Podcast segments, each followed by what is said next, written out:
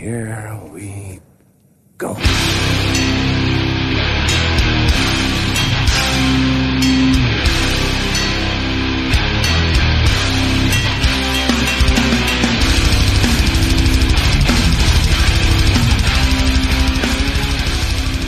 Yes, sitter jag här med Hassan Ramic på Brädcentralens skatekontor. Uff, Eh, The Hassan, återkommande gäst här i podden. Eh, då snackar vi hiphop. hiphop och hardcore. Eh, nu har du ett nytt projekt på Ja. gång som kulturhistoriker. Exakt. Eller kulturhistoriestuderande lärarstudent. Eh, jag ska skriva en B-uppsats om Örebropunken mellan åren 1991 och 1994. Bra med tidsbegränsning. Ja, det måste man göra. Och eh, skälet till att jag valde de åren, alltså det årsspannet, är för att jag måste begränsa mig tillräckligt. Jag måste begränsa mig bakåt i tiden för att det ska bli översiktligt och att man ska kunna hinna bearbeta sina källor. Och framförallt för att 94 så släpps ju Tiny Tunes som är liksom startskottet på att så här, Örebro punk blir något helt annat eftersom att Millencolin blir liksom Världsstora. Exakt. Och eh, det är väl två år efter, eller kanske hur många år efter är det Burning Heart flyttar till stan? Eh, jag skulle gissa på att det var två år senare. Ja, för, för det är liksom, då är det ju något helt annat. Då, har, då pratar vi liksom, alltså i, i punktermer kommers. Nu vill jag liksom mer fokusera på det som hände innan, det som ledde upp till liksom Millencolins explosion. Försöka undersöka det på något historiskt sätt. Ja, Uh, källäget, som vi brukar säga i, i branschen, är sådär. Så att det här kommer nog, det kommer bli tvunget att bli i mångt och mycket en muntlig historia. För de skrivna källorna från den tiden är inte många, kan jag säga. Eh, ja du hade suttit i tidningsarkivet och Ja, rotat. Eh, jag satt ju liksom nu idag och gick igenom Nerikes Allehanda från första halvåret av 1991. Kan säga att punk nämns inte särskilt mycket alls i, i Nerikes Allehanda. Så att jag eh, kommer nog behöva fokusera min energi på andra källor. Och då blir det mest muntliga källor. Det, det får vara intervjuer med de inblandade helt enkelt. Och försöka konstruera en historia utifrån det. Ja, för jag, för jag tänker att 91 är ju precis i verkligen i frökapsel-eran av Örebropunken. Men det känns ändå som att den svenska trallpunken borde ha varit ganska up and running och att det skulle ha varit band här, eh, Strebers eh, och liknande, som ändå borde ha genererat någon liten artikel. Ja, och det är ju liksom... Eh, det, är ju, det är ju här man också måste avgränsa sig geografiskt. För eh, mitt intresseområde är ju liksom just punk i Örebro. Ja, Eh, punk i Sverige finns det ju ganska mycket tidigare forskning om. Eh, dock inte så mycket, sjukt nog, alltså eh, åren 82 till 89 eller 82 och framåt. För att mycket av vad man hittar i eh, men, populär, littera, populär så här, historisk litteratur eller vad man ska kalla det för. Sådana, alltså samlingar av intervjuer och typ så här muntliga historier och, och sånt rör framförallt den första tiden av punk från 1977 och framåt. ja. Liksom, för alla har ju bestämt sig för det här magiska året 1977. Liksom, så här, Nevermind the Bollocks eh, året. Och har kört på det liksom ganska hänsynslöst. Sen så, ja förstås, det ligger ju säkert någonting i det. Men historien efteråt är ju också superintressant. Det känns inte som att någon har tagit sitt historiska värv på allvar och, och undersökt det här. Eller inte ens historiska, det är ingen så här, det f- på tok för lite journalistik kring det här Ja. också.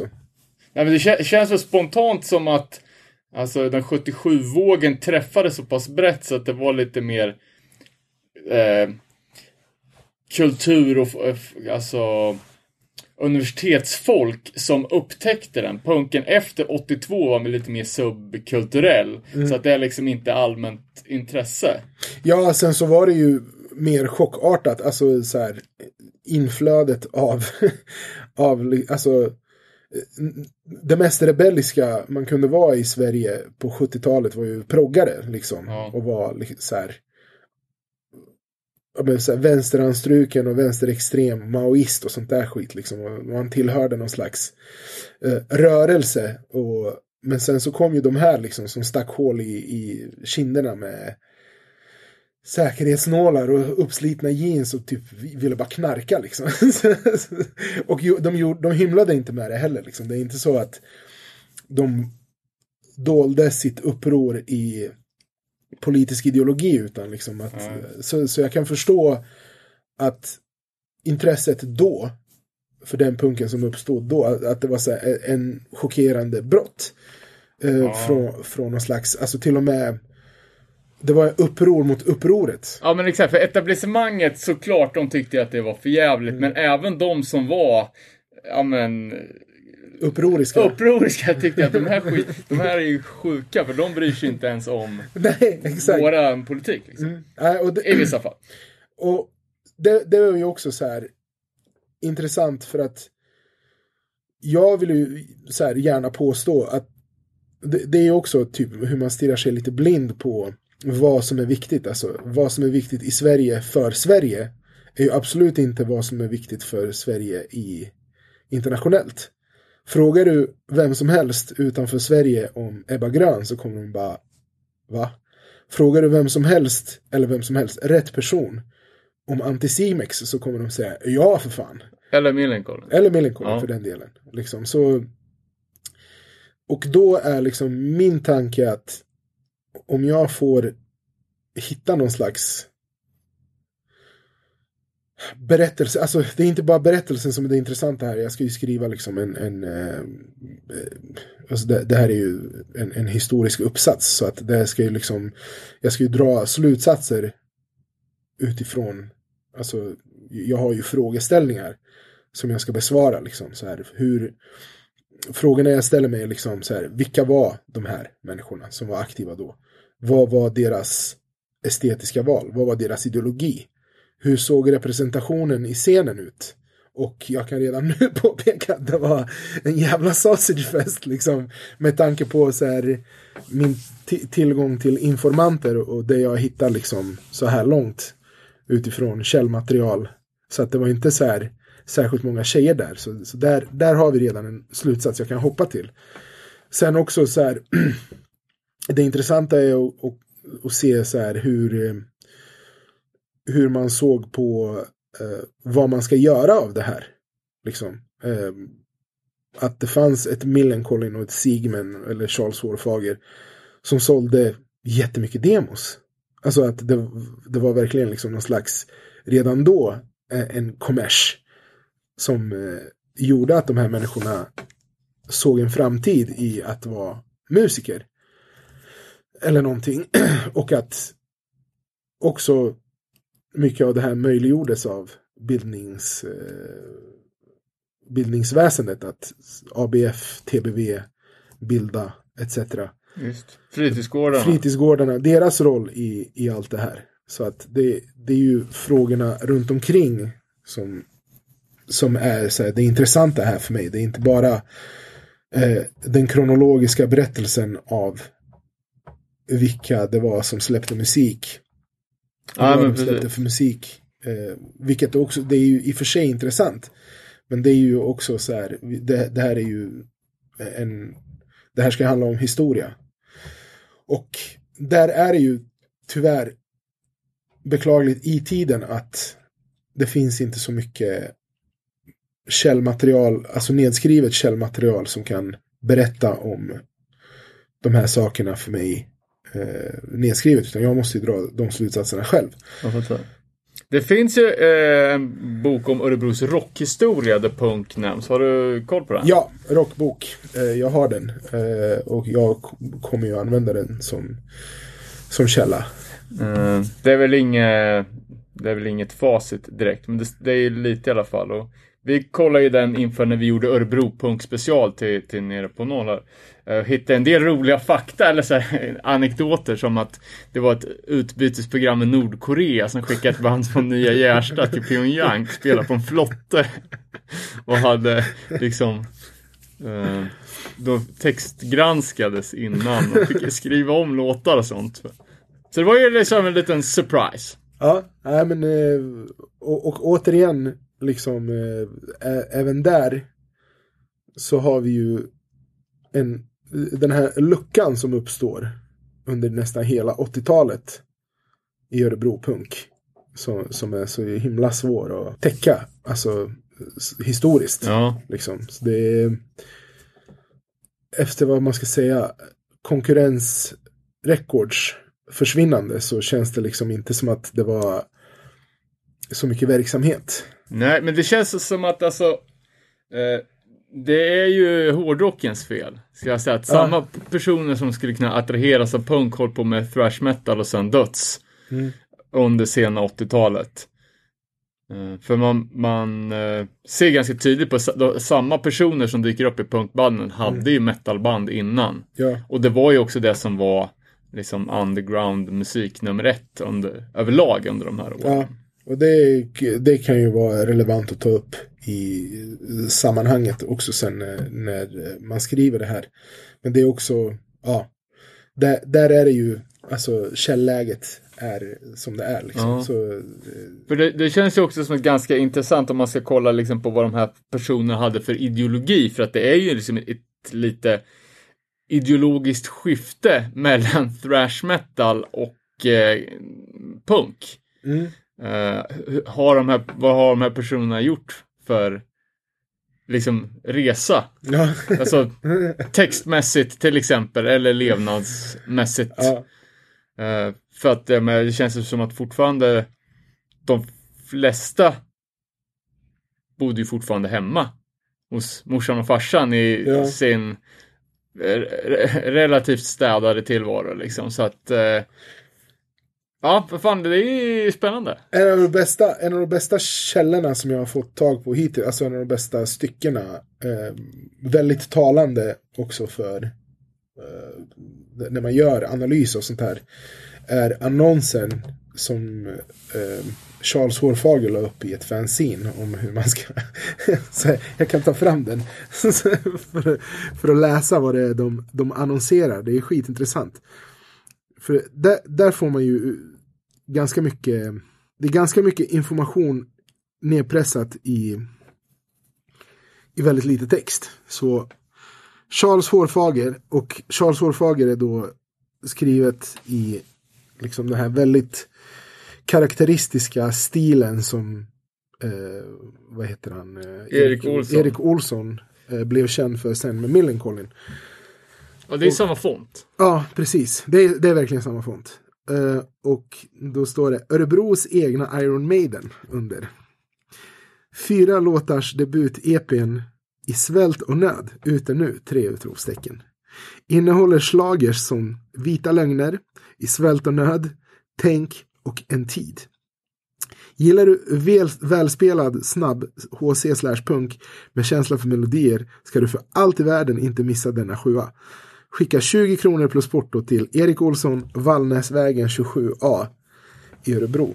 Och det här är... Eh, kanske ska blipa adressen, jag vet inte. så att inte... Ja, skicka, skicka, skicka för allt i världen inte pengar till den här adressen, ni som lyssnar. Men om man tittar på det här, alltså som källa, så säger det liksom en hel del om om deras ideologi. Det kan man ju liksom så här dels dra sina egna slutsatser. Örebros egna Iron Maiden. Och också intressant att de stavar Örebros, alltså det här eh, eh, dativformen på Örebros. Eh, med en apostrof som på engelska. Så att är det liksom är det ett barn som inte kan stava? Eller är det, är det liksom meningen att det ska vara Örebros? Så, och också eh, de definierar sin musik. Eh, men de också så här, visar liksom någon slags självmedvetenhet och ironi liksom att de har. Ja men de exakt, för det, slagers. det är både självmedvetenhet eh, och ironi samtidigt. Ja. För att om det skulle vara Örebros Iron Maiden stämmer ju inte. Nej. Jag tror inte ens att de gillar Iron Maiden. Eh, och sen att de ändå klämmer in HC Mm. eh, är ju på ett sätt att markera att de inte är ett trallband. Någonting Mm. som de var sen var noga med att eh, markera med Millencolin. Ja. Det här var ju sista eh, Charles Hårfager releasen med den gamla sättningen innan Millencolin. Ja, precis. Och det, liksom så här, sen så har vi ju så här 20 kronor för en sjua. För, hur mycket betalar man för en sjutums eh, Ja, singel nu? 120 spänn. vi måste vi får, vi får undersöka det här, liksom, prisjustera. Men också intressant att se eh, var Erik bor. Och då kan man ju liksom göra massor med historisk undersökning kring det. Liksom, så här. Vad var medelinkomsten? Eh, hur var liksom den demografiska sammansättningen och sådana där saker.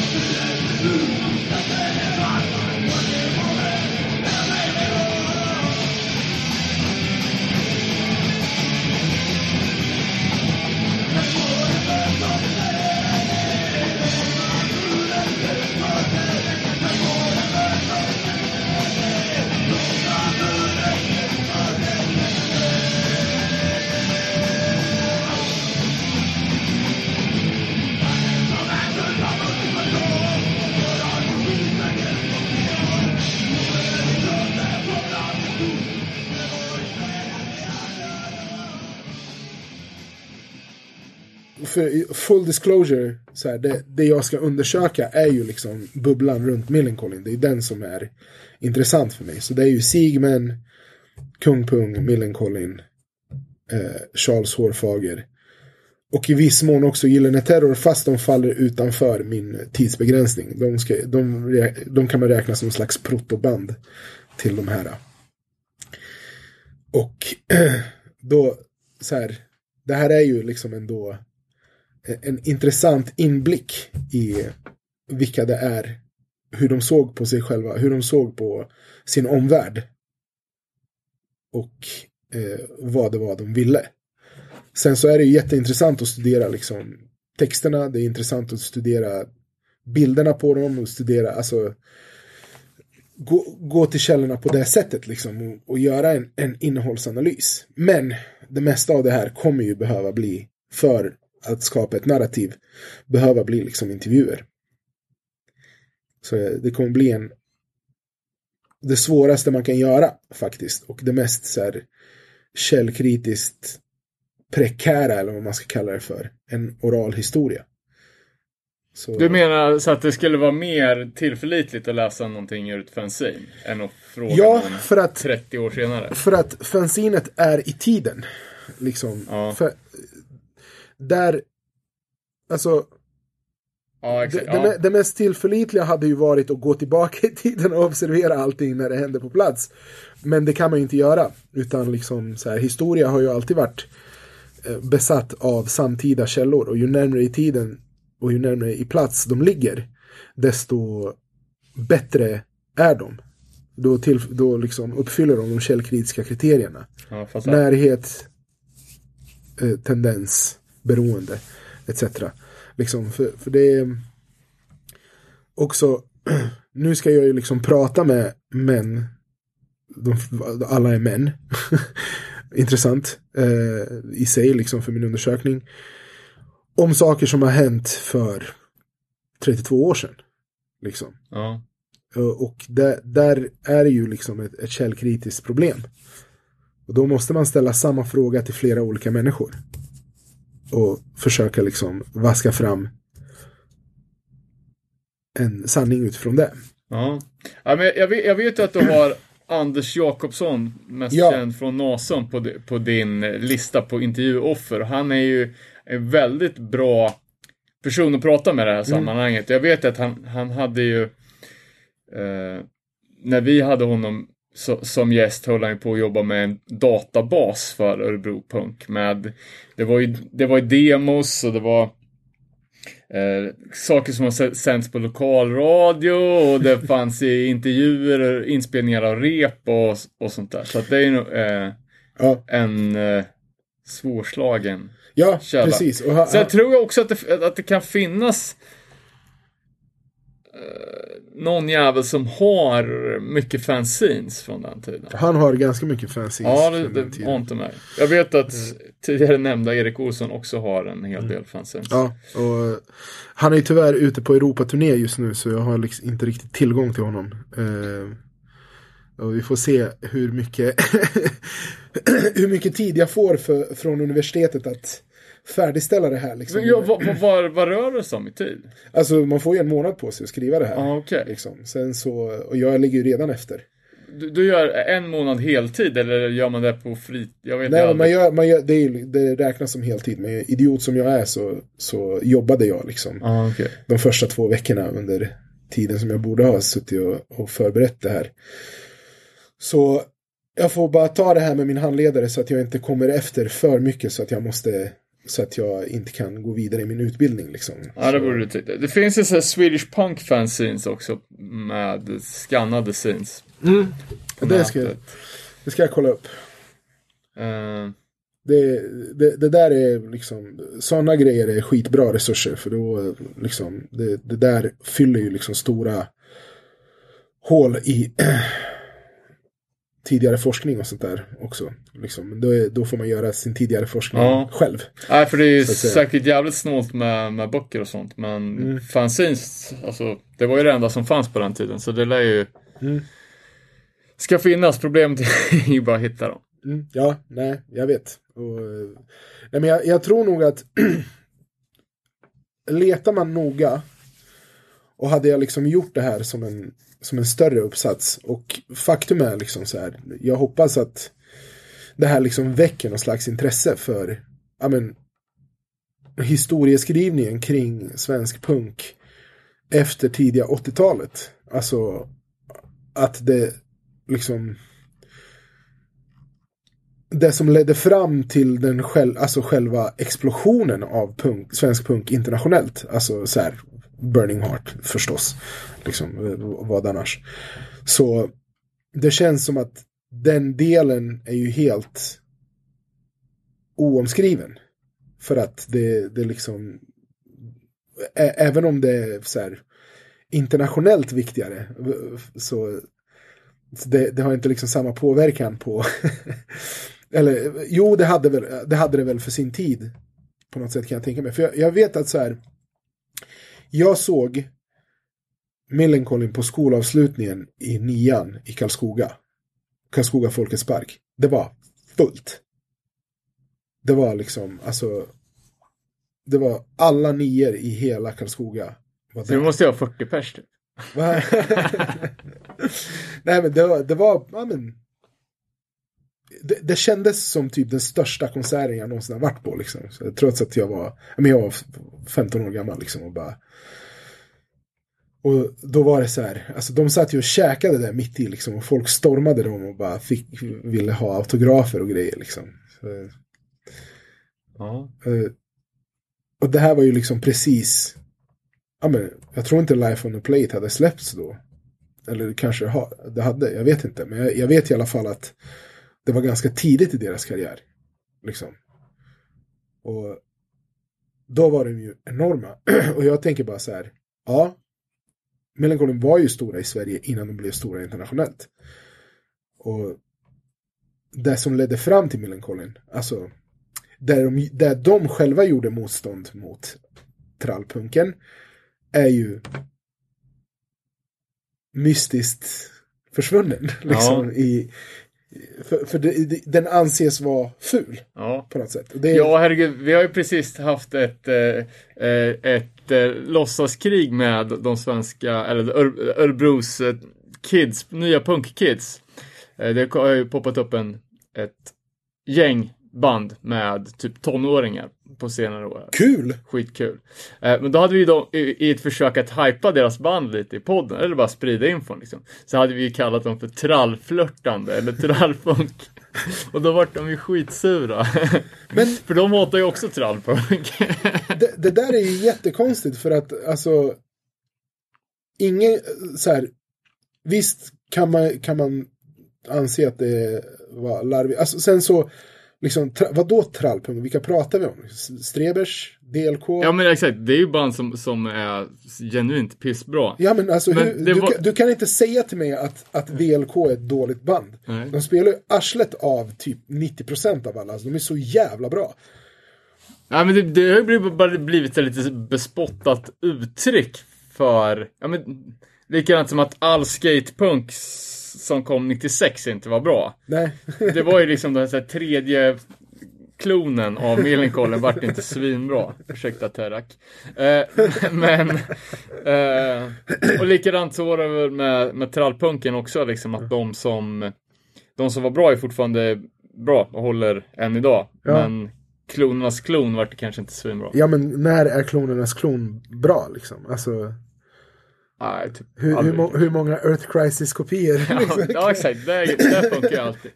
Nej men äh, också där med, med äh, äh, punk och historia, att att det har ju precis släppts den här svenska råpunkboken. Ja, som är en bildbok. Jag, jag fick se den hos Anders Jakobsson. All right. Ja, inte, det, det är mest bilder, det är små, små bildtexter liksom. Den, den gör ju liksom ingen... Alltså det, Forskning. nej, det, den lyfter ju liksom ingen så här tung, tung så här, historisk last. Som jag skulle vilja. Liksom, så här, äh, så här. För det, återigen, liksom, som jag sa. Meningen med att skriva historia är ju liksom inte att bara berätta berättelsen om eh, så här, musiken och, och aktörerna. Det är ju också liksom att så här, ha, försöka liksom se någon så här bredare kontext i det här. Exakt, Ja. Så för, för det är så här frågorna som man vill ha svar på, alltså så här svensk, sve, det man kallar för Swedish hardcore. Liksom, som så här, alltså detakt. Ja. Detaktspunk liksom, som inte är så här den sortens hardcore vi tänker på idag.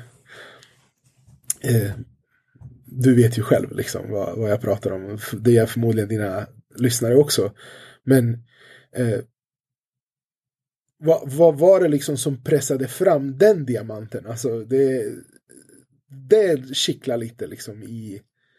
För uppenbarligen så liksom Anticimex och typ alla liknande band liksom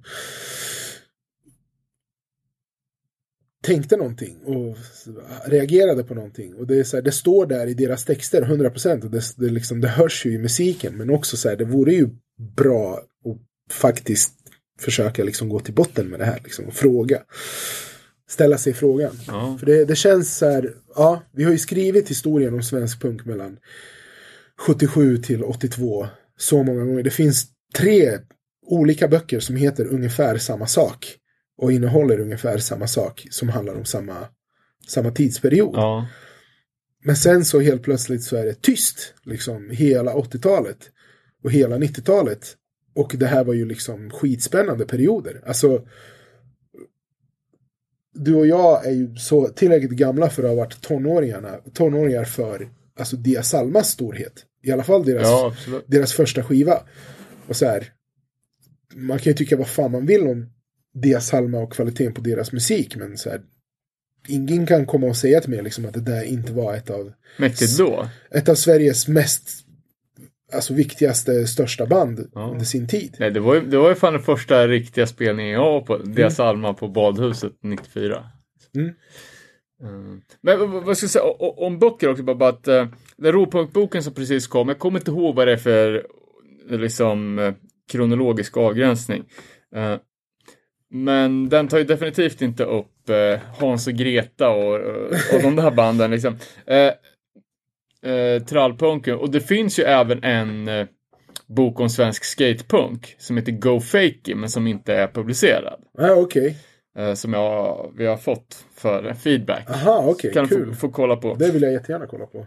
Eh, och, men det är ju också liksom den, den senare eran. Så liksom trall, trall-eran är ju jävligt odokumenterad. Det var ju någon, någon rackare som gjorde som började med en fanzine plus kassett eh, projekt. Där han körde så här, nu, bara, nu ska vi släppa bara trallpunkband från Gästrikland.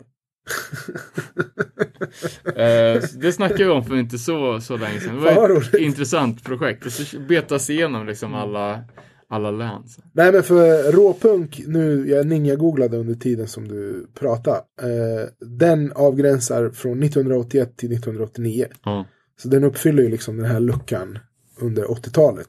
Som, som jag tycker saknas.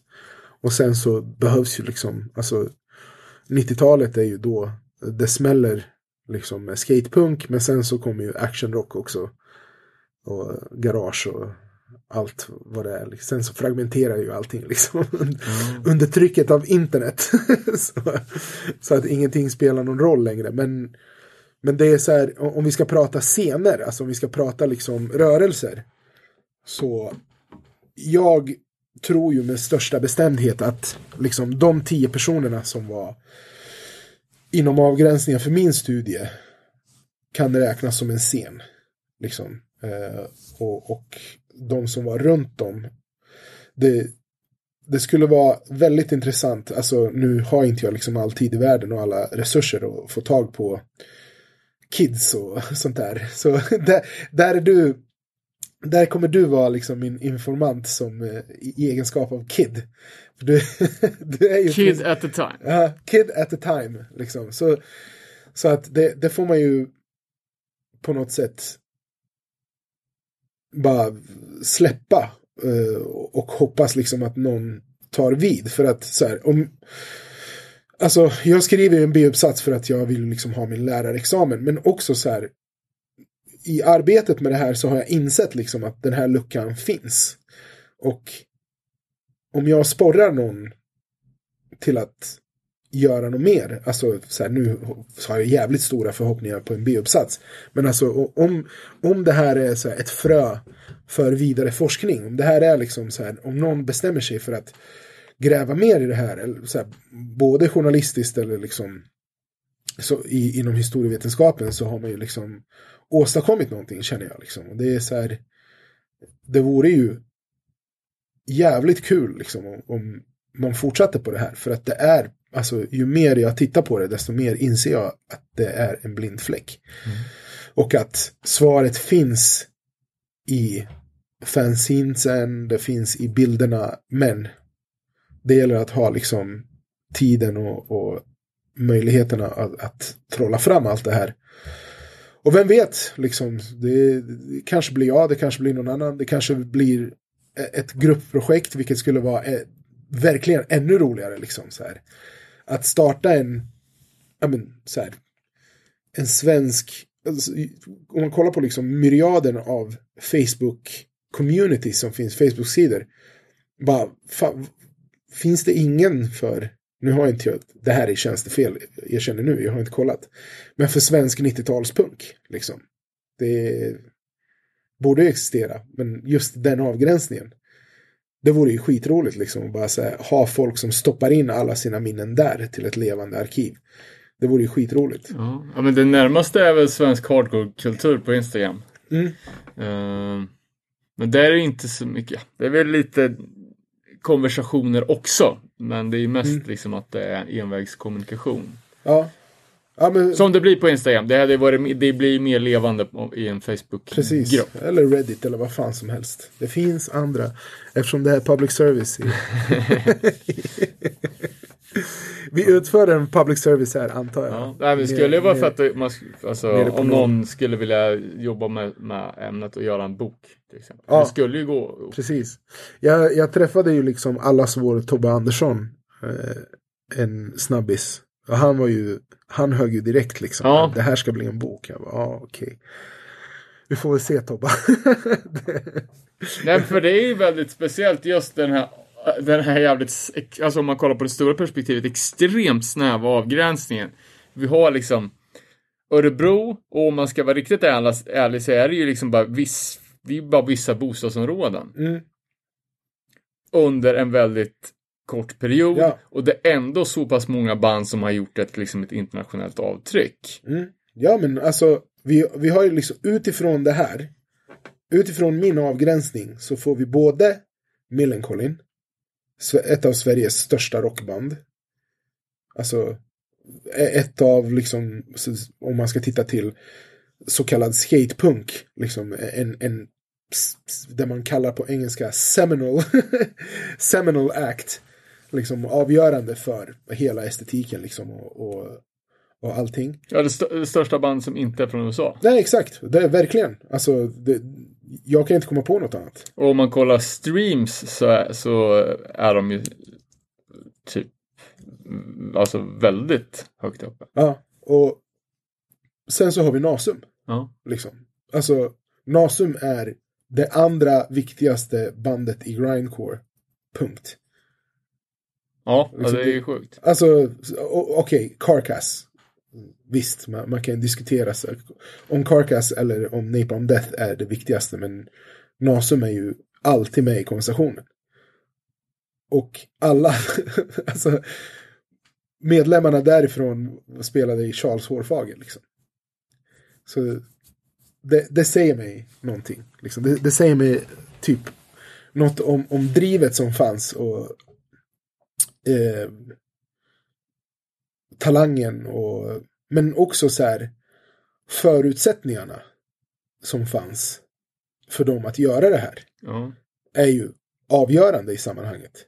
Liksom, alltså pratar man med Anders Jakobsson så kommer han ju säga liksom att det var jag med musikskolans trumlektioner som gjorde honom till en bra trummis. ja. Markbackegården. Ja, precis. Och det, det är ju det som är historia. Liksom. Det är så här, det är inte att det, det fanns en Anders Jakobsson som sen började spela, som spelade i Charles Hårsfager och började spela i Nasum. Det är ju historia också. Men liksom så här, vad var det som skapade Anders Jakobsson? Ja. Liksom. Det, det, det är intressant. Och sen i sin tur liksom hade en större påverkan både på staden och på landet och sen världen. Liksom. Så det är en ynnest faktiskt att, att vi Alltså det är ren tur också att han är en sån kalenderbitare och en arkivarie så, så att det gick att liksom prata med honom och få tag på mycket av materialet som man behöver. Ja, men det var ju svinkul Liksom. när vi träffade honom. Så, Så det, det är liksom så här, där, där har vi en, en människa som, alltså, en kulturskatt verkligen. Alltså, så, protect Anders at all cost. Så nu har jag ju fått en WeTransfer-fil från honom med han, alla hans Hymen Zines inskannade och Gyllene Terror, Sigmen, Charles Hårfager och Millen Demos har jag fått ja. där. Som ska bli skitkul att studera, lyssna på och analysera och, och skriva om.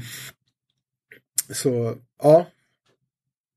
Det är, det är väl vad jag gör med det här projektet. Och jag vet inte, när det här går ut så har jag väl liksom skrivit klart och lämnat in det här. Så Ja, det, det är för sent att komma med. Ja, men, men jag, jag ser gärna liksom att vi skapar en community. Alltså det är så här, det, det, det känns liksom så här.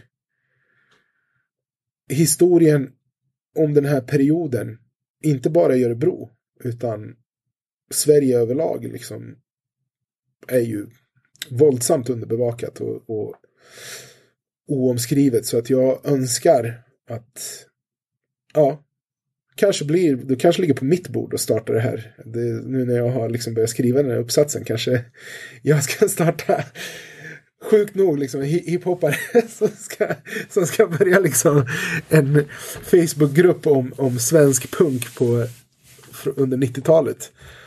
Men ja, kanske är den bästa.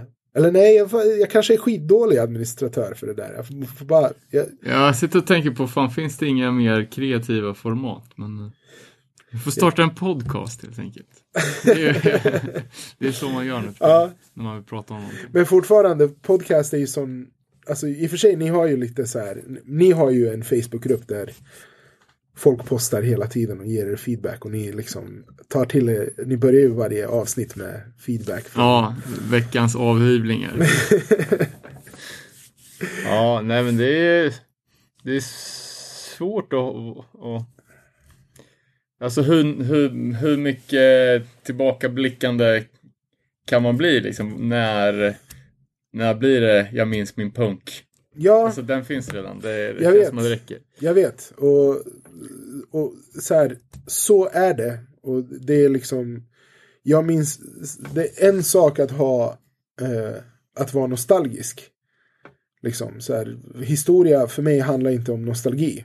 Så för mig är historia fortfarande vetenskap om, liksom, om det förflutna. Och, och för att förstå liksom, nuet så måste vi förstå det förflutna. Så att så här, för mig så handlar det inte liksom om att skriva om Örebros punk mellan de här mystiska åren för att jag, jag vill liksom mysa i den tiden. Utan det är för att jag vill förstå varför Millencolin blev ett av Sveriges största musikexporter. Det är syftet. Det är inte liksom att, eh, att gå tillbaka, alltså så här, och bara... För då, så här, förstå, förstå men- sen, sen så är det ju så här, jag, jag kommer ju ha... det, det finns ju hundra olika tankesätt kring liksom, varför man studerar historia. Min är ju den här, liksom, den är ju didaktisk. Eh, vad innebär det? det innebär liksom att det är sedelärande, eller att det liksom, man, man använder det liksom för att lära sig någonting. Som ska förklara liksom någonting, äh, någonting annat. Didaktik är läran om lärande. Ja, Och samtidigt så finns det ju de som menar att man ska studera historia för sin egen skull. Liksom, bara för att så här, få klarhet i vad som hände då. Och det håller jag väl också med om. Men jag känner liksom så här att alla människor som vill ha en värld som är på väg framåt på något sätt, liksom, som, som ska bli bättre, så då, då bör de förstå historia för att förstå nuet, för att sen liksom kunna ha en bättre framtid. Det är så här, min lilla naiva take på det här. Liksom. Så, så här, 91 till 94 så hände någonting. Och det satte i rullning något annat. Och det har liksom rullat på och har skapat det vi har nu. Alltså, jag vill hävda bestämt att 91 till 94, vi sitter ju nu på brädcentralen i Örebro liksom, som är inne på sin vad, tredje lokal eller? Ja, ja, typ. Man räknar, kan vara andra också. Ja, andra till tredje lokal. Liksom. Eh, drivs av en ideell förening. Eh, jag tror, jag vill, jag vill, jag menar att det här är resultatet av det som hände där och då. Liksom de- den kreativa och, och eh, sociala kraft som uppstod vid den tiden liksom har satt i rullning många saker. Jo, absolut. Och så här, sen så ska man ju inte liksom så här, nu, nu har jag ju valt att fokusera på musik. Alltså skaten är ju lika viktig del av det här som musiken är. Minst lika viktig. Men jag kan inte inkludera skate också. Det kommer bli Nej, på tok. Men någon borde göra det, för det är ganska intressant hur... Nä- Nästa person som skriver en B-uppsats tar spjärn på min B-uppsats och fokuserar på skate. Den orala historien av Örebro Skate. Som är också väldigt intressant med tanke på hur viktig den är i det stora liksom spindelväven av svensk skate. Ja, och att vi nu liksom har gått från en... Ett kompisgäng typ till en av de största föreningarna alla kategorier i stan och en stor samhällsbärare. Mm. Ja. Ta hand om Vilket påminner mig, tusentals kids. vilket påminner mig, kan man bli stödmedlem? Det kan man. Ja, bra. Eh, men fråga mig någonting nu då, som Ja, eh, punkkid i Örebro Ja, 91. Eh, Eller 92 kanske. Okej, så...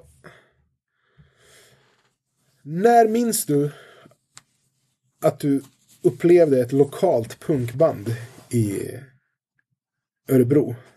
Eh, ja, nej men det är ju ett av, en av de första gångerna jag hörde punk och det var en eh, polare spelade upp Kung Pung-demon. Mm. Eh, stod på grusplanen på Öknässkolan i Vivalla och jag tror det var våren 92. Demon kom ut, Hur, hur gammal var du då? då var jag 12. Ja. Eh, och vi var ju stenhårda metalheads och hade lite skuldkänsla till att vi ändå tyckte att det var ganska fett. Fast det inte var hårdrock. Eh, Men va, varför var ni metalheads? Alltså hur kom det sig liksom att du gjorde den, din subkulturella resa dit? Eh, nej men jag, jag såg som redan som litet, litet barn fick jag ju syn på Twisted Sister på, på typ tv eller radio eller någonting. Och då var det bara, så var det bara det som gällde. Jag slutade leka. Jag höll ju bara på att lyssna på hårdrock och tänkte på, på metal. Liksom. Vad var det som lockade in med det? Ja, musiken. Det bara väckte någonting inom mig och sen så Sen så var det ju allt, allt kring också liksom att det var så jävla coolt och Men hur kände du när du... Vad, vad tänkte du när du hörde Kung Pung då? Alltså vad... Vad var... Vad var den generella känslan liksom när du... Eh, ja men vi hade det var, vi lyssnade på, på jag hade hört Misfits eh, via Metallica som alla andra. Eh, och sen hade jag hört KSMB också, någon kompis kassettband liksom. Men det var ju att texterna var på svenska och sen att det var så jävla rått. Alltså Kung Pung-demon öppnade ju med bara Jesus din jävla fitta! och vad är man 11 liksom, eh, eller 12, vad, vad, det här är liksom next level. Sen är det ju alltså så här förortsbarn med KSMB och Kung Pung-låtar. Det är ju så starka och bra texter liksom så man lyssnar ju för första gången kanske mer på texterna än på själva riffet. Ja. Så... Men... Om du, om du tänker liksom så här. Eh, hur kände du inför hårdrocken då? Liksom i förhållande till det här? Ja, men eh, det var nog samma pepp ett par år till skulle jag säga. Det, det bara fanns liksom Ja. två spår. Liksom. Kände du att du var tvungen att välja sen till slut? Ja, men efter ett tag så gick jag ner till till eh, vinylhandlaren och sålde in alla mina Kiss LPs och sånt där och skit och köpte en jävla Satanic Surfers CD liksom. Eh, och då hade man ju valt. Mm. Eh, men det var ju efter att man började åka skateboard och det blev liksom ett helhetskoncept. Berätta lite om skateboarden. Hur kom det in i ditt liv? Nej men alltså både skateboard och musiken, eh, både metal och när jag kom in på punk och hardcore har jag gjort helt själv. Jag har liksom inte haft några klockrena äldre förebilder. Eh, jag fick lite från min bästa kompis kusin som var inne på metal, men då var det så här man fick det så här tredje ledet ner liksom. Eh, Men jag kommer ihåg liksom när, när, när skate var stort på, på 80-talet. När vissa av mina polare började skata, då tyckte jag det var för svårt. Så jag började liksom, jag kände bara, "Pff, det där, glöm liksom. Eh, så jag hade liksom räknat bort det där med att åka skateboard. Och sen så började vi bara göra det av... Jag vet inte. Jag hade någon skateboard och skulle transportåka typ. Och sen så bara, fan det är ju kul. Liksom. Och sen började jag halva själv. Um, och skejta liksom. Bara skejta varje dag. Så skejta själv i Vivalla-garaget varje dag en hel vinter liksom. Um, och sen var man ju hooked. Liksom. Men hur utvecklades intresset senare? Alltså hur, hur blev det djupare? Och fick du något socialt sammanhang kring det så småningom? Ja, men det tog ett tag. Alltså, jag körde fan ganska länge innan jag hittade sig likasinnade. Det var när man började på högstadiet, Vart gick du i högstadiet? eh, Vivalskolan. Ja. Och då, då var det lite kids där som skatade och som lyssnade på hardcore. Innan har jag liksom kört min egen, jag kör lite frifräs. Liksom. Mm. Eh, men jag kommer ihåg punken från från när man var yngre, man gick på låg och mellanstadiet. Alltså vi, Vivallagården var ju en stor och viktig spellokal och det var spelningar typ bra jävla ofta men jag var liksom för liten för att få gå dit. Och just att jag inte hade någon riktig klockren person, alltså det var inga av mina polare som var ens intresserade. Mm. Så jag hade liksom ingen att ta med heller. Minns du något av banden som uppträdde där? Ja, men jag vet att Kung Pong spelar på Vi- Vivallagården. Jag har sett de där spel, spelningarna på, på Youtube också. Uh, så och kommer ihåg, liksom man hörde att man hörde ändå om lite, jag vet att At the Gate spelar på Varbergagården och så här. Man kunde se någon affisch. Eh, Re- Redan då alltså? ja, det måste vara, en, 90-tal? jag vet inte, 91 kanske. Okej, intressant. Um, sådär. Men det som är det, är så intressant när man tänker tillbaka på var ju att man var ju så extremt begränsad med den infon. Alltså gillar man metal, det gick ju alltid att köpa Kerrang eller och, och grejer och lära sig och det var så alltså, Okej, var ju Sveriges största tidning liksom. De, de skrev ju om metal i varenda nummer. Uh, så den infon fanns ju alltid, men punken fanns, det, var, det fanns ju någon övervintrad bok på biblioteket, typ om 77-punken. Men de nya banden som man började lyssna på som liksom 10 till 12-åring, det var ju bara hörsägen och rykten liksom. Och, bara, ja. och man missar ju alltså vissa band som var så här legendariska, som kanske är go-to för, för den som har hela bilden framför sig från början. De missar jag, jag, jag kommer inte på något bra exempel, men liksom, jag kände till Kung Pung för jag kände till Ebba Grön. Liksom. Mm, Okej. Så det var ju liksom totalt random vad man fick tag på och sen att det fanns ju ingen info att få liksom. För jag, alltså det gick inte att leta upp någon info heller. Det fanns ju såklart inget internet, det fanns inget skrivet. Fanzines, jag hade ingen kontakt på några fanzines liksom.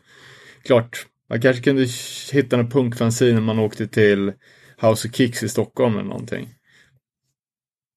Men det, det var totalt liksom omöjligt att få tag på någon info. Ja, men För hur, mig. hur, Jag hade inga kontakter. hur upplevde du, alltså så här, vi, nu har vi pratat väldigt mycket om Kung Pung. eh, vi- Vilket är liksom självklart ett jätteviktigt band i sammanhanget. Men eh, hur upplevde du de människorna? Alltså i förhållande till dig? Ja, nej men man tyckte ju att de var läskiga. På riktigt? Ja. Berätta. Vet fan, man, jag hade hört så liksom re- redan, redan tidigare när man hörde Misfits första gången. Ja, om det här är ett punkband så här, och du vet när de spelar då kommer det skinheads och hugger varandra med kniv. och det gör de för att, det, för att de är så sjuka i huvudet.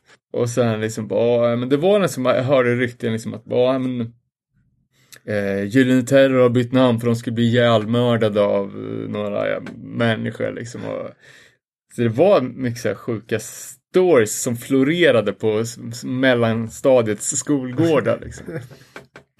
Någons brorsa hade hört någonting eller och sen där man visste om punk när man var liksom precis grön liksom. Det var ju ja men liksom Sid Vicious nihilistiska där. Och jag lyssnade ju, så jag, fan, jag var ju stenhårt inne på Carcass och Napalm Death var ju typ mina bästa band. När jag var typ 10 år. Eh, men jag fattar liksom inte riktigt att de var att de var superinfluerade av punk och anarkopunken och liksom för jag fattar inte att de hade Crass t-shirt eller för de, de banden visste inte jag vilka det var. Nej. Eller som att Metallica som jag lyssnar på så fan varje dag i, sen jag gick i ettan kanske. Att de också superofta hade punk t-shirtar och du vet. Så övergången för dig kanske inte var så onaturlig liksom? Från, ja, men se- sen alltså. Ja men jävligt Att- att långdragen från- och från- diffus. Från säga. Carcass till, eller liksom från Napalm Death till Kung Pung är ju ett steg ner i intensitet kan man Ja. säga. Nej men det var intensiteten att man fattade vad de sjöng om. Ja, Och där gjorde så stor impact. Så när jag lyssnade på metal, jag var ju dels för liten för att förstå, alltså fan Uh, Carcass har ju liksom ett medicinlexikon s- som textbok. så det kunde man inte fatta i alla fall. Det var ju också ganska kul. Eh, för det var ju fortfarande lite så provocerande att man lyssnar på den typen av musik. Så det var någon lärare som bara eh, Typ, det där är satans musik. Ta med en skiva och en text imorgon så ska jag berätta vad det är för jävla sk- skit, skit ni sitter och lyssnar på. Så jag, jag fattar ju att Carcass hade ju jävligt knepiga texter. Det hade jag liksom kunnat lista ut själv. Så jag bara drog med mig så här någon Carcass eh, ja, men text. Och bara servera för den där läraren. Och så, ja. och det blir liksom så här bara, okej. För läraren fattar inte heller ett jävla ord. Men de förstod ju att det var jävligt högtravande. Liksom. Men Kul. efter, alltså, Kung Pung kan vi säga liksom var startskottet för dig för liksom. Ja, här, super. eh, vad ska man säga, lokalpunk. För det, är- det är det också liksom vi ska hålla oss till. Men vilka, vilka andra lokala band var du tidig på att upptäcka? Uh, nej, men jag, eh, jag lyssnade på Shagidel, om de hette så. Eh, det var ju ett av Mieszkos tidiga metalband. Lyssnade jag på när jag var skitliten. Kassettdemo. Uh, Alter från Kumla, också lokalt dödsband som satte, som släppte skivor och grejer. Insanity, också ett band. Jag tror också Nasan anstruket. Så, ja men typ så Örebro metal-demos Ja. hade man ju en del. Så det var väl det som var riktigt, riktigt tidigt. Sen så efter, alltså ett år när man är 11, går- det, det är ju som 10 år nu. Ja. Liksom, och sen gick det ju ganska snabbt liksom när jag, när svenskpunken jag vet inte fan, men helt plötsligt lyssnade alla på, i ens klass på Dia Salma när de kom 91 liksom. Eh, och då, Gryningstid då är 93 eller 94. Åh, för den där Hon får-singeln var ju super, superstor. Inte fan när den slog ner. Ja, det var väl lite senare kanske, men då, då var det, visste man ju helt plötsligt jävligt många som lyssnade på svensk punk. 93 är hon får. Ja, okej. det Ja, men s- 93 då, då hade jag lyssnat på Kung Pung och KSMB. Ja. Lite själv innan liksom. Eh, och så då blev det ju liksom en, en, en sån svensk punkvåg och det vart exponerat på ett helt annat sätt. Jag kommer ihåg att det var någon sån här påskgala med DLK och så här, Örebro. Som jag visserligen inte gick på, men det var en snackis liksom på skolgården. Påskgala, eh, runt den tiden? Alltså. Ja. Okej, ja, men det är bra. Det ska vi kolla upp. Eh, Så det var några så här gigs som jag visste om men som jag typ inte riktigt kom iväg på. Innan badhuset Dia Salma-spelningen.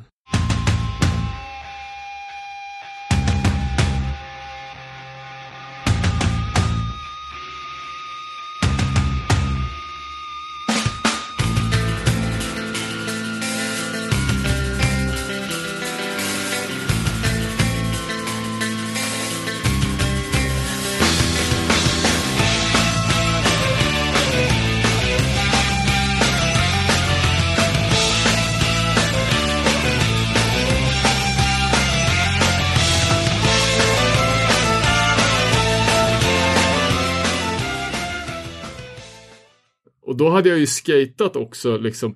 Och då hade ju liksom musiken och skateboarden hade liksom inget, ingen sammankoppling direkt. Men eh, ganska snabbt så fick man ju höra talas om liksom så här Millencolin, att det var skateboardmusik och sen också Refuse och Straight Edge och Umeå och så här lite man hör, hade, hörde inte, oh Teddy Bears från, från Stockholm. Teddy Bears var nog fan det första som jag hörde benämnas som hardcore också. Det hörde jag på, på något jävla radioprogram. Och då kommer jag ihåg eh, att jag tror det var julen 92. Fan, kan det ha varit så jävla länge sedan? Eh, så hörde jag på, på radion att Teddy Bears nämndes och, och att det var hardcore. Och då så önskade jag mig den skivan i julklapp.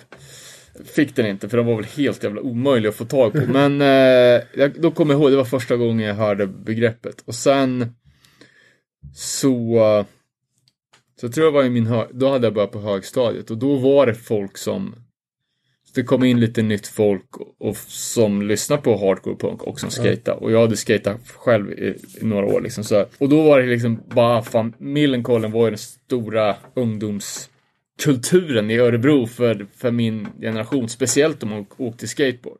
Hade de blivit signade på Burning Heart då? Hade, Ja, ja, oh, hade, fan. hade Tiny Tunes kommit då? Eh, nej, jag, jag köpte Scouch när den var ny, andra CD-singeln där. Eh, och då, jag hade vetat om dem ett tag men inte hittat skivorna riktigt. Men hur var... Hur eh, förhöll sig liksom... Din... Du själv och din närmaste, eller dina, din omgivning till Millencolin. Hur var... Alltså, hur såg man på dem? Vad, vad var liksom den allmänna meningen? Om du kan försöka minnas tillbaka. Vad tyckte du själv framförallt? Vi kan, vi kan börja med dig. Liksom. Vad, vad tyckte du själv om- Millencolin? Vad, Uh, nej, men jag tyckte det var så jävla bra matchning liksom. För att det enda jag gillade egentligen var ju åka skateboard och lyssna på punk. Eh, eller metal. Mm. Och att Millencolin var liksom föreningen av mina två största intressen. Det var så självklart. Det kunde nog fan ha låtit lite hur fan som helst om jag, alltså jag tyckte genuint att det var skitbra låtar, speciellt när jag sen köpte eh, Use Nose singeln som är ännu bättre tycker jag. Så då var det nog liksom Ja, den här föreningen av skate och musik, klockrent. Och sen att det var ju fan det folk snackade om. Liksom. Ja. Hade du koll på Sigmen och Charles Hårfager också? Uh, Charles Hårfager snappade ändå upp rätt så tidigt. Uh, Sagman uh, hörde jag nog bara. Alltså jag, jag tror att de demokassetterna fanns inte att köpa när jag visste om dem. Mm. Jag tror Millencolin kassett kan man köpa på musikaffärerna och säkert Charles också. Det var ingenting som eh, du drogs till. Utan det var liksom Millencolin som var grejen för dig. Ja, jag gillar Charles Hårfager också. Jag gjorde lux, alltså det var Eriks artwork på den här Korpen faller singel, singeln och eh, jag gjorde ingen större skillnad på dem liksom, att det skulle vara något att Millencolin var det avsiktliga avsteget från svensk punk. Utan jag tänkte, vad fan, nice liksom. Ja. Men att de sjöng på engelska, hur, hur var det? Alltså, spelade det någon roll för dig? Ja, men då tror jag att texterna var, var inte lika viktiga längre. Nej. Utan då var det liksom kon konceptet skateboardmusik. Eh, och att det var så jävla mycket saker som var förknippat med det också. Att man, helt plötsligt kunde man börja gå på spelningar. Det hade jag ju aldrig gjort som kid. Jag hade helt plötsligt massa polare som var inne på samma typ av grejer. Eh, man kunde börja röra sig mellan områdena på ett helt annat sätt. Alltså, eh, vi hängde, jag bodde i Vivalla men de flesta av mina kompisar bodde i Lundby som var bostadsområdet ännu längre bort från stan. Men nu kunde vi... Slutstation för linje 14. Ja, ja men verkligen. Eh, men att nu var man liksom, ja nu rörde vi oss över hela stan. För att man antingen var, var på någon spelning eller också skulle dra och skata olika street spots. Liksom. Berätta om eh, några spelningar som du har varit på under den här tiden. Eh, det var ju en jävligt cool ungdomsmässa som hette Ung och kåt. eh, som var, eh, det var, det var ah, det kan ha varit första gången jag såg Millencolin live. Och där hade de en skateboardyta uppbyggt inne på, det var på Örebromässan. Uh, och jag hade aldrig typ skatat på några byggda grejer. Så att det var jävligt fett. Ja, då vet jag att eh, Millencolin spelade där, Burning Heart, Babs var där med Distro. Uh, och det var också sjukt att jag vet, vad fan hette hette de Sverigedemokraterna på den tiden? Eller också var det en annan typ, ja men typ Sverigedemokraterna eller någon sån här rasseparti som stod där med bokbord. Och det var massa från skateklicken som stod vid deras bord. Men jag var liksom lite osäker på vad, om de var där och high-fiva eller om de skulle slå dem på käften. Så jag var lite såhär bara confused, bara vad fan, jag satt, fan vad, vad är dealen liksom? Eh, men sen kom jag ihåg att det var en, en snubbe som bara skickade, hela, drog ner hela det jävla bordet i, eller typ hela inredningen på golvet och då fattade jag bara okej, de här, de här chillar inte. Eh, så det var ju, det var ju jävligt mäktigt. Ung och K, vet du ungefär vilket år det här var? Jag ska gissa på 93. Ja. Eh, och då ryckte jag också för Matte Färm hade en sån här Millencolin-fågel, typ 6 centimeter hög i tyg som någon typ någon fan hade gjort hans, till han i syslöjden, typ. Eller hans flickvän eller någonting. Eh, och den ryckte jag från gitarren och be- behöll så här, den har fortfarande kvar. Men då tänkte, då var man också så här inställd på att ja, men liksom, det här är ju, det är som att se Rolling Stones typ. Om jag kan ta, om jag kan ta, Ett memento. ja då kan jag ta någons, eh, inte vet jag, trumpinne, ryggsäck eller någonting. Så är det, så är det helt legit. Hur var stämningen i pitten? Jag kan inte komma ihåg att det var, Hade man börjat stage-diva vid den här tiden? Ja, Fan- fanns, 100 det, fanns det mosh? Nej, men stage dives fanns det definitivt. När jag var på min första spelning där det Salma, då stage divade vi enbart. Alltså vi stod, vi bara upp stage diva, upp stage diva. Eh, och vi gjorde det så på disco när man var liten, alltså, så stage konceptet var väl etablerat. Men på den tiden var det så jävla mycket folk på spelningen också. Typ när Millencolin spelade på badhuset, då var det 750 pers. Så det var alltid sånt jävla tryck också. Var du, var du där? ja. Vilket år var det? 94 kanske? Ja. 750 pers, badhuset. Eh, vad, minns du vad biljetten kostade? Jag har affischen kvar hemma. Jag fick massa gamla affischer. Den kan du gärna plåta av och skicka till mig. Ja, jag har den här roliga också. Mil, Millen-Collin och ungdomsdisco på Grottan i Hallsberg. Är 93. Eh, nej, det var inte dyrt i alla fall. Uh, Refused var headline. De spelar klockan 12. Och då var jag tvungen att vara hemma, så jag missade Refused. Oj. Fick, inte se sista bandet. Var det de du var där för att se? Eller? Ja, delvis. Alltså, det var Millencolin och Fan All, Mind Jive Refused, typ. 59 kanske. Det var Cheap Shots 2. Ja, ja Cheap Shot 1 tror jag Cheap. Shots 1. Breach fanns inte. Jo, men de var ju så långt bort. Så. Men okej, intressant. Eh, för då, så här, 750 pers. Eh, spe, personers spelningar för en Millencolin-konsert. Um, och innan det så pratade vi liksom om att det fanns massor med grejer på fritidsgårdar och sådär. Vad, kan, kan du berätta om liksom, så här, du som 13-14-åring? För det är då, jag antar att du som 12-åring, så här, 92, så reste du inte runt i Örebro på, på fritidsgårdsspelningar. Men om du kan minnas några andra fritidsgårdsspelningar från perioden 93-94. Fan, bra fråga. Jag var typ aldrig på några fritidsgårdsspelningar då. Jag bara vet att det var ofta. Ehm, men det var ju liksom Tjeckiska Rebeller, hela den protomillen-eran, alla de banden spelade ju. Sen var ju Talangen, var ju en jättegrej i Bronsparken. Ber, berätta om talangen. Jag, vet- jag antar att det fanns i hela Sverige så här, lokalbandstävlingar. Liksom, som, Jag vet inte fan vem det var som arra upp det där. Men det var ju av någon konstig jävla anledning. För det är ju jä- jävligt... Alltså, det känns inte så jävla scen-credit att ha en talangjaktstävling för punkband. Men... Eh, då brukar det alltid vara något vettigt band med liksom. Eh, Millencolin spelar ju på Talangen typ. Och ens kompisars band spelar ju också liksom såna här riktiga kids demoband. Eh, Så det var ju de spelningarna som som fanns att tillgå. Men det var ju en, en, en stor grej och det var ju inte så att även de lite mer etablerade banden skämdes för att spela där utan det var ju snarare coolt, bra.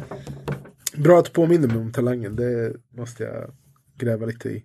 Hörde du vårat Örebro Punk-avsnitt när vi klippte in från Talangen? Ja. När. Millencolin gjorde sin raplåt där tillsammans med eh, något fan rap crew där. Ja, jag, jag vet. Jag, det, det är inte PB Funky som är Tobbas Tobbas rapgrupp, utan de här andra. Ja, vad fan, ah, skitsamma. Men det var ju fan förvånansvärt bra eh, rap tycker jag. Ja, det är helt okej faktiskt. Vad tänkte jag säga? Ja, ehm, Och sen, ja, sen, sen på, ja, på, på spelfronten så vart det nästa stora grej var ju Café on the Rock som var någon kristet driven eh, ungdomsgård i centrum. Mm. Eh, först låg det på Järntorget eh, och där spelade ju ens polares band. Och nu hade ju mina kompisar startat liksom riktiga hardcore snapcase hardcore band. Mm. S- och, så det var ju känns som att det var i alla fall varannan helg var det ju spelning med något band med folks i ens egen ålder som man visste Det, det här är ju liksom under högstadietiden fortfarande vi pratar om. Åh, typ 95. Ja, det hamnar ju lite utanför. Min, det Just det, det var ju, ja. Ja, men det började, jag skulle säga att de, de banden, om man tänker andra generationens band, alltså min ålder som var influerad av det Millencolin gjorde, började ju poppa upp där på, på sluttampen, 94, kanske vissa var tidigare också. Ja, ja men för det, det, det är det som är lite så här. Eh, det, det hade varit kul att ha någon som var typ 17 eller typ så här 16 vid 93 och prata med liksom som var precis för ung för Ja, men det kan, det kan jag nog tänka, tänka ut någon. Som, kan, som ha, kanske hade något år upp på mig. ja, eh, men som inte var i samma generation som de 75orna där. ja, ja, men för det, det är ju liksom 75orna som, som var drivande i det här liksom. Så jag, jag tänker liksom så här. De som var 79, 78 Ja. var väl nog deras main target audience. Liksom.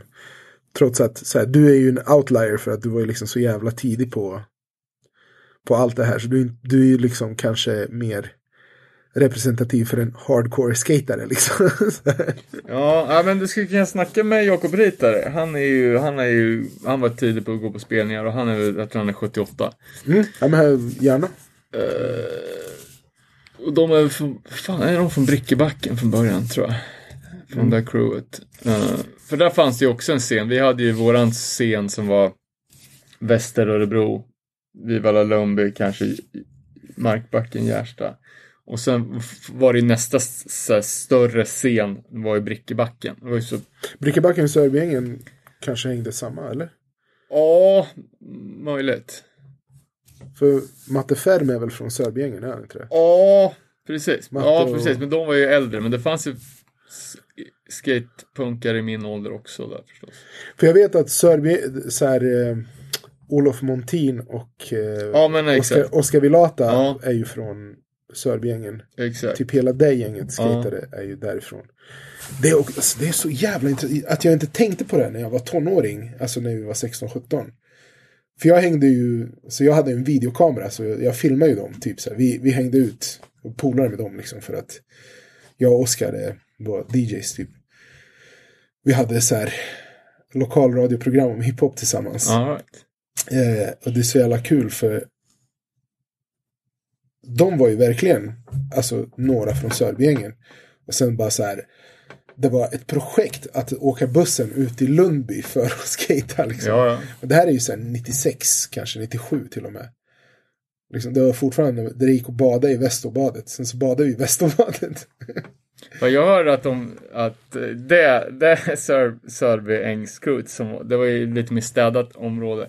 Men då, att de åkte och hämtade kundvagnar från Tibble centrum och placerade ut för att få lite mer ortenkänsla.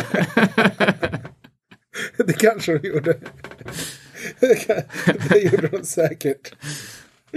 Det gjorde de säkert. För det, det var så här, alltså de bodde ju verkligen i Sörby. Där i de här radhusen liksom. Ja. Eh, Olof bodde i typ någon av de här lägenheterna i centrum. Liksom, och Oskar bodde i något av radhusen. Fan, intressant alltså, för det, det är så här. I Örebro på, på den tiden, på 90-talet, liksom, det var inte så här. Alltså. Det, det bara, alla var så här. Allt. alltså, var lite subkulturell. Så Ja. bara, ja, men då. Vi ses i Centralparken liksom. Om du gick i skolan i stan. Ja, nej men det var, det var så, som din sammanfattning av eh, hardcore möter hiphop, att det är ju den liksom... fan den av alla älskade haschplantan som förenar. liksom. Och här, i våran kontext så var det ju liksom folkölen som Ja, förenar. ja, men verkligen. Och skate. Skate är ju, alltså så här. Den här biuppsatsen hade lika gärna kunnat handla om skate. Eh, för, för liksom något som, som verkligen inte är en eh, alltså mystisk musik liksom. Ja, men det är jävligt intressant. ja. Jag, fan, eh, jag har inga frågor, fler frågor till dig. Eh, du har skött dig exemplariskt. Det, det är så här. Det intressanta du har sagt här, liksom, det är dels så här, den geografiska uppdelningen. Nu ska jag, jag håller på att analysera. Ja, Dels är att det fanns eh, uppdelning i mellan stadsdelarna. Det är intressant att, att gräva i. Och sen också att eh, liksom det här med övergången från och sammanblandningen med hårdrock. ja. Som är superintressant. Jag skulle kunna fu- fundera lite också och, och skicka någon, någon lista på generationen efter Millencolin. Alltså så, så, som skulle kunna bli något. Hur det förgrenar sig. Ja, liksom. men för, för, jag, för, för nästa generation. för jag är intresserad av alltså, om det var, fanns någon som gick på de här spelningarna. För det är så här. Det är en sak med de som spelade. Men en annan sak att liksom Exakt, ha ja. någon på mottagarändan. Så om du känner någon liksom, Ja. som är som var ja, så- pass musikintresserad så att den gick på, på alla spelningar. För nu har jag ju en hel del folk att intervjua om, om deras musikaliska produktion. Alltså Anders Jakobsson, Jerry, eh, Matte Färm, Olsson, Male framförallt har jag fått tag i. Vilket är vilket kommer att vara skitintressant. Ja, ja, fan, han vart ju lokalkändis när han hade blivit aktiemiljonär. jag vet inte hur det gick med det, men det är ju också ett sidospår. ja, men han, är, han har ju alltid varit liksom en savant. Så, Ja, ja, jag känner inte honom riktigt. nej, så. alltså det är så här. Rickard Males rykte är liksom, alltså det är så stort. Och alltså, så här, han är ju, vad ska man säga, han är ett unikum. För, dels för sin mu- musikaliska talang, men också så här att han bara tänker helt annorlunda. från- Ja, Okej. Ja, jag har alltid hört att han inte, inte, så, inte fifflar i så negativt, utan Mm. liksom att han är någon typ av ja, men hustler på något sätt. Ja, ja men det, det är han säkert. Det, han är ju bara liksom eh, en, en savant. Det var det jag snackade om med Jakob när jag satt med honom. Liksom att så här, Male, han fick ju kliva fram och sjunga. För Ma- Male spelade ju trummor först i Charles Hålfager. Så det var när Anders kom, så här, upptäckte dem. Vet inte, kom in i bandet som gitarrist eller någonting. Så han bara, men fan jag är bättre trummis än vad du är. Du är bättre på att sjunga. Ja, Kan inte vi bara byta. Ja, och då blev liksom, då blev Charles Hårfager mycket bättre liksom. Det- För då fick Malet ta plats och göra det han kunde, vilket var liksom så här. Play the flute. Ja. det är ju, ja, också jävligt udda grej som man kan prata om. Kul! Ja, men vad fan, vi rundar väl där. Ja, Eh, så... kan du skicka den här ljudfilen till mig? eh, I will. För att du ska få en... Om jag använder den här intervjun, vilket jag kommer göra, så kommer du få en få skriva en medgivande blankett. Det, Fan vad proffsigt. ja, Eh, ja, men vad fan, vi, vi säger väl tack och hej så vi kan stänga av ja, gör här. det. Ha det bra, tjo! Tja!